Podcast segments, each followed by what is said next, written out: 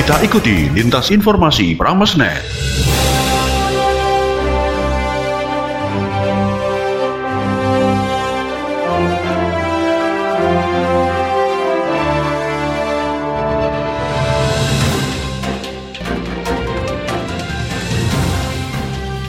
Selamat pagi. Kita jumpa kembali dengan lintas informasi Pramesnet, edisi Senin, 16 Agustus 2021. Siaran ini diikuti oleh 103,9 FM Prameswara Lamongan, 104,5 FM Bahana Ngawi, 90,6 FM Rasi Magetan, dan 97,8 FM Radio Ronggo Hadi Lamongan. Baiklah Sobat, kami awali informasi dari Ngawi. Sobat, HUT RI ke-76 di Ngawi, upacara dilaksanakan dengan paskibra minimalis. Selengkapnya, kami sudah terhubung dengan reporter Radio Bahana, Ardian. Ya, terima kasih dari Ngawi, Ardian melaporkan. Sobat, masih di tengah pandemi, upacara HUT Kemerdekaan RI ke-76 akan digelar secara minimalis dengan menerapkan protokol kesehatan yang ketat, begitu juga dengan pasukan pengibar bendera atau paskibra tak lagi menggunakan formasi 17-8-4-5, namun dengan formasi 9+1. Sherma Farid, petugas pelatih Paskibra Kabupaten Ngawi dari Kodim 0805 Ngawi, bahwa untuk pelaksanaan upacara peringatan HUT Kemerdekaan RI ke-76 berjalan sesuai dengan protokol kesehatan, selain bermasker adalah pembatasan jumlah peserta dan undangan sekitar 40 orang saja. Pembatasan ini berlaku untuk petugas upacara, dalam hal ini Paskibra, tak lagi menggunakan formasi 17-8-4-5, melainkan 9+1 cadangan. Petugas Paskibra yang semuanya dari pelajar SMA sederajat dalam Kota Ngawi. Sobat, selama kurang lebih 2 minggu mulai tanggal 2 hingga 14 Agustus, semua anggota Paskibra menjalani latihan rutin untuk semua tugas pembawa baki, pengerek bendera, maupun pendamping. Rangkaian kegiatan peringatan kemerdekaan RI ke-76 ini seperti malam tirakatan maupun ziarah ke TMP atau Taman Makan Pahlawan juga akan diatur sesuai dengan prokes, dengan harapan dapat menekan penyebaran COVID-19 di Kabupaten Ngawi yang kasusnya mulai landai dan turun ke level 3. Sobat, sementara petugas gabungan dari Kepolisian Resort Ngawi beserta instansi terkait pada Minggu 15 Agustus 2021 masih melakukan giat pengaturan dan pemeriksaan dokumen prokes dalam rangka PPKN level 3 di pos checkpoint exit tol Ngawi yang diikuti 32 anggota gabungan yang terdiri dari 19 personel Polres Ngawi, 5 personel TNI, dan masing-masing 2 personel dari Satpol PP, BBBD, Dinas Perhubungan, dan Dinas Kesehatan Kabupaten Ngawi. Kasat Lantas Polres Ngawi, AKP Zainul Imam Syafi'i, kepada media menjelaskan, petugas akan melakukan pemeriksaan dokumen kelengkapan prokes, serta memberikan himbauan 5M kepada warga yang memasuki wilayah Kabupaten Ngawi. Dalam giat pengaturan pemeriksaan dokumen prokes, pihaknya menyasar kepada warga masyarakat yang akan memasuki wilayah Kabupaten Ngawi. Hal ini dilakukan guna menekan penyebaran COVID-19. Demikian yang dapat kami informasikan dari Ngawi, kita kembali ke studio, silakan. Ardian, reporter dari Radio Bahana Ngawi. Berikutnya, kami menuju Lamongan. Sobat, efektivitas sarana dan prasarana, kartu nikah fisik digantikan kartu nikah digital. Selengkapnya, kami sudah terhubung dengan reporter Radio Prameswara, Putri. Baik, terima kasih. Sobat, mulai Agustus 2021, Kementerian Agama RI hentikan penerbitan kartu nikah fisik dan akan digantikan dengan kartu nikah digital. Kasibimas Islam Kementerian Agama Kabupaten Lamongan, Khoiro Ana, mengungkapkan hal ini dilakukan karena keterbatasan sarana dan prasarana untuk mencetak kartu nikah fisik. Ini sekarang sejak 2020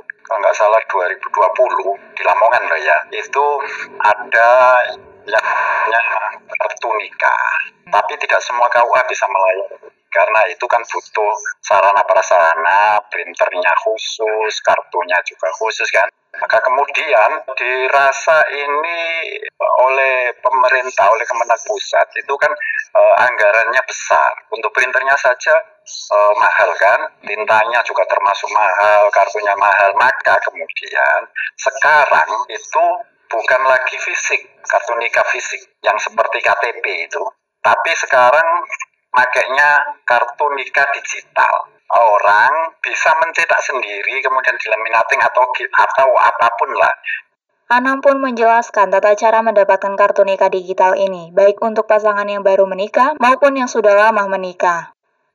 Nah, mereka itu sekarang bisa untuk kartu digital. Jadi gini caranya, mereka yang nikah-nikah sekarang itu ada barcode-nya di surat nikahnya, ya, itu di-scan. Ya, di-scan sendiri, nanti akan muncul surat nikah apa kartu nikah digitalnya.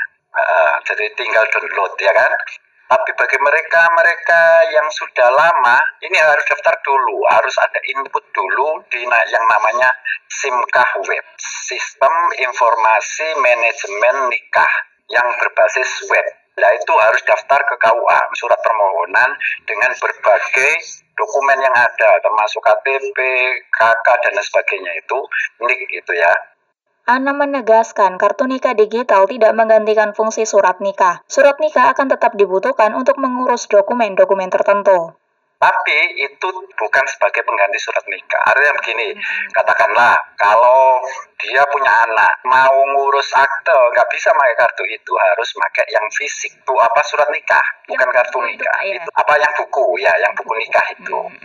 Dari Lamongan, Putri melaporkan kembali ke studio. Putri, reporter dari Radio Prameswara Lamongan. Berikutnya, kami menuju Magetan. Sobat, gelar PTM MIN 3 Magetan, pastikan sarana prasarana prokes dan persetujuan dari orang tua siswa. Selengkapnya, kami sudah terhubung dengan reporter Radio Rasi, Adimas.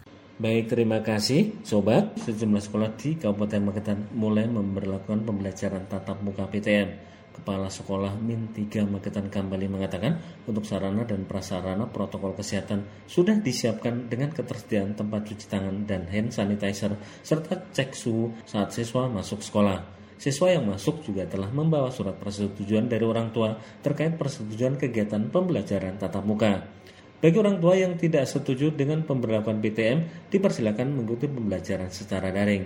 Separuh dari siswa yang tidak masuk PTM di MIN 3 Magetan tetap melakukan pembelajaran secara daring. Sejak awal dari wali kelas sudah meng-share ke orang tua, kalau masuk harus ada surat izin dari orang tua. Insya Allah tiap wali kelas akan di-file izin orang tuanya.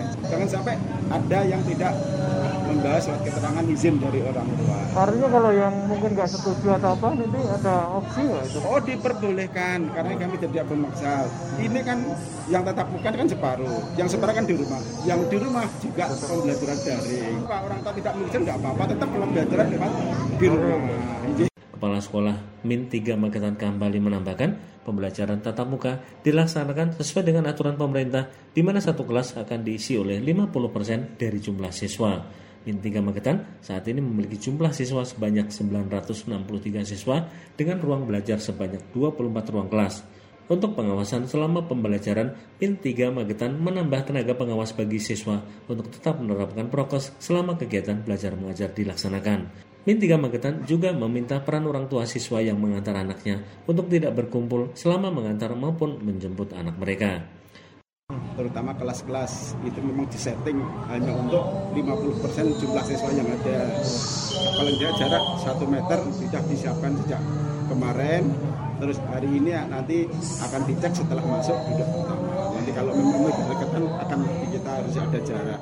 Terus di tiap-tiap pintu depan itu insya Allah ada hand sanitizer. Di belakang itu masuk pintu masuk sudah ada cuci tangan dan lain-lain. Terus karena masa pandemi ini madrasah tidak dibolehkan membuka kantin bekal dari rumah masing-masing. Mulai hari ini Dinas Pendidikan Kabupaten Magetan menerapkan pembelajaran tatap muka. Meski demikian, sejumlah sekolah dasar di Kabupaten Magetan belum memasukkan siswanya untuk pembelajaran tatap muka karena masih melakukan pertemuan dengan orang tua siswa terkait persetujuan pelaksanaan PTM. Sejumlah sekolah rencananya akan melakukan PTM tanggal 18 Agustus 2021 mendatang setelah pelaksanaan HUT Kemerdekaan RI ke-76. Dari Kabupaten Magetan, Adimas Sukoco Rasi FM melaporkan. Kita kembali ke studio. Adimas, reporter dari Radio Rasi Magetan. Berikutnya, kami menuju Lamongan. Sobat, tidak ada kecamatan zona merah di Lamongan akhir minggu ini. Selengkapnya, kami sudah terhubung dengan reporter Radio Ronggo Hadi, Novi.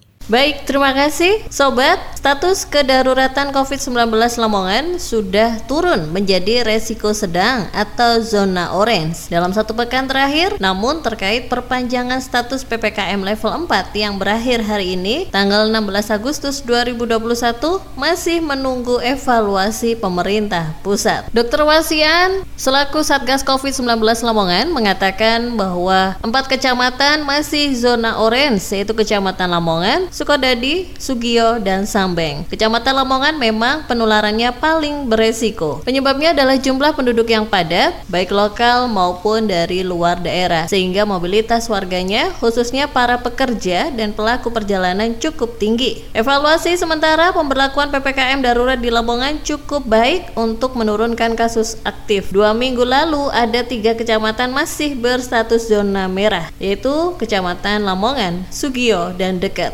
Kemudian minggu lalu turun menjadi 1 kecamatan, yaitu Kecamatan Lamongan. Tidak hanya itu saja, dilihat dari perkembangan kasusnya memang menurun. Bahkan bor Lamongan sisa 18%, biasanya di atas 30%. Untuk pelaksanaan PPKM skala mikro dipastikan tetap berlanjut meski jumlah kasus penurunan, dan penerapan PPKM mikro lebih efektif dalam mengurangi mobilitas warga. Dari Lamongan, Novi melaporkan. Kembali ke studio. Novi, reporter dari radio Ronggo Hadi Lamongan. Demikian tadi, baru saja Anda ikuti Lintas Informasi Pramesnet. Siaran ini dapat Anda simak setiap Senin sampai Jumat pukul 10 pagi dan 4 sore. Saya Lupita Bahana, redaksi yang bertugas, mengucapkan selamat pagi, sampai jumpa. Demikian tadi telah Anda ikuti Lintas Informasi Pramesnet. Informasi ini dapat Anda simak di 103,9 FM Prameswara Lamongan, 104,5 FM Bahana Ngawi, 90,6 FM Rasi Magetan, dan 97,8 FM Ronggo Hadi Lamongan.